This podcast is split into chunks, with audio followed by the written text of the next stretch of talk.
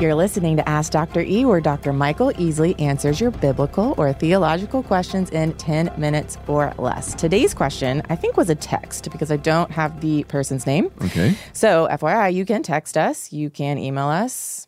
Those are probably the two best ways. Or actually call in and leave a voicemail. That's, That's our the most favorite. fun, That yeah. is our favorite. We get hands to hear down. the intonation, Yes. inflection. Okay, this is the question. If someone goes to hell, are they still made in the image of God? Which you wonder where that question came from, like a small group conversation. Yeah, it's a or- fascinating question. Yeah. So let's start. Genesis is very clear that we're made in the image of God. A lot Yes. of reformers talk about Imago Deo, and they have these great treatises and sermons on Imago Deo. Let me just read that passage. This is Genesis 1 26 and 27.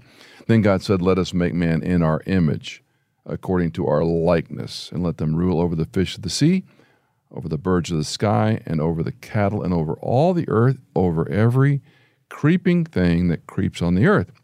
God created man in his own image. Mm-hmm. In the image of God, he created him, male and female. He created them. So we have image three times, and we have Likeness. likeness once. Okay. So, not to get too detailed, but this word's used 16 times in the Old Testament. Five times it talks about the Is image of likeness and God. image the, sa- the No, it's a same little- little different Hebrew word? word, Okay. yeah. Okay. Interestingly, it's used of the golden mice and the golden- golden tumors. What's the in, golden uh, mice in story? First Samuel six. It's a weird story. I'll let you read it later. And it's also used when they make an idol. Sure. So you see where the word, the field of use of what that word means. Not to get too far off. Yeah. So when we say man is made in the image of God, the big question is: it just is it our What does that corporal mean? Yeah. nature? Is it our ability to think, relate? I say all the above. Uh-huh. Because if Christ is in the garden, we've talked about this many times, making Adam a dirt man, Mm-hmm. and he breathed life, and he, he looked like Jesus. I have, there's no reason to speculate or over spiritualize that. There's this idea he is relatable to Jesus. Commentators would talk about co regent or co heir. So there's this relationship we have with God, unique to all creation. We also talk about dominion in that passage about he's over, he's over, he's over. So the created context was man, this is your place, this is your universe, your world. In a similar way, interestingly, in Psalm 8, 5 through 8, you have made him, man, a little lower than God. You crown him with glory and majesty. You make him to rule over the works of your hands. You've put all things under his feet, all sheep, oxen, also the beasts of the field, the birds of the heaven, the fish of the sea. So obviously the psalmist is going back to the creation account. Yeah. So David explains that we have this God given glory, this God given majesty, which is interesting to think that man, they often talk about woman was the crown of creation, the majesty of God, the glory of God. So we've got this extraordinary relationship. We have this likeness. We're in his image. Matthew 25, 46. These will go away into eternal punishment, but the righteous into eternal life. Okay. So this is where it gets chilling and uncomfortable. So we have the same term eternal punishment, eternal life. We're created in God's image. Yeah. We're eternal beings. Yeah. Why are we eternal beings? Well, we're made in his image, but also we have to be able to withstand eternity. Remember we read Tuck Everlasting Yep. when you guys were little? Uh-huh. Yeah. And the sad part about that book was they were stuck at that age Forever. Forever. Yeah. That's a terrible view of eternity, right? a horrible view of Right. eternity. But without God, that's what it would look like Yeah. living forever. What's the point? Yeah. Mm-hmm. So to be with Him, our bodies are no longer failing or aging, no more cataracts, no more cancer, no more arthritis. All that's gone. We have a new body. To live eternally with Christ, this body has to be resurrected. Mm-hmm. Sadly, the same is true for those who go to hell. So, in order to withstand eternal life with Christ, we need an eternal body. To withstand eternal punishment, Wow. we need an eternal body. Wow. So this is where you know we get into annihilationism, which the question didn't ask, but that's where I wonder if this question came from. So I think Oh, we're made in His interesting. Mm-hmm. image.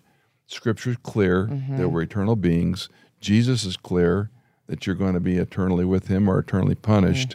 So I don't know again the background or context of what they're asking, but the short answer is no. We are going to be eternally alive here with Christ or, Mm-hmm. not. separated from Yeah. Christ in hell. Yeah. So listening to you say that, I think for me, the takeaway is God creates us as his image bearers, and there's nothing that we can do or nothing that can happen that makes us not image bearers. Yeah.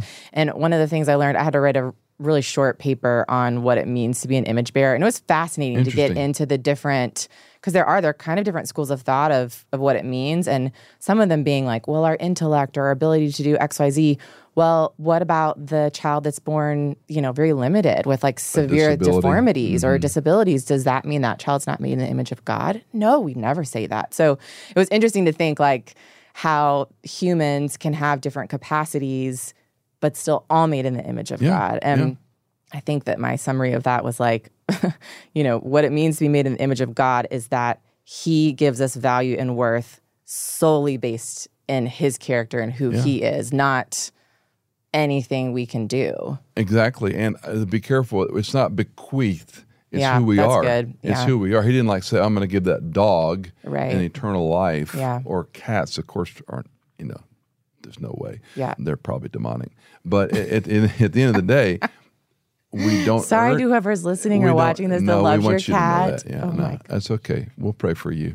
Cats were once worshipped as gods in Egypt, yeah, I know. and cats have never forgotten. Yeah, I this. um, but but when you talk about the image of God, it's more than Mm-hmm. intellect, will. It's got to be this capacity to have a relationship with Him. That's interesting. Animals don't have a capacity to have a relationship with God or man. we that's have interesting. dominion over them. We can train them. Yeah, We can eat them. yeah, I mean, th- we have dominion over Yeah. a created order, but this is a relational capacity, and that's where I Mm-hmm. think the the mind, body, and I, I do believe the corporal nature is important. Jesus Christ came born a Looked vir- like as a a man- baby, was he's a, a man, man. yeah. He lived 33 years on on the planet in his quote ministry years. Yeah. So they saw him as a man.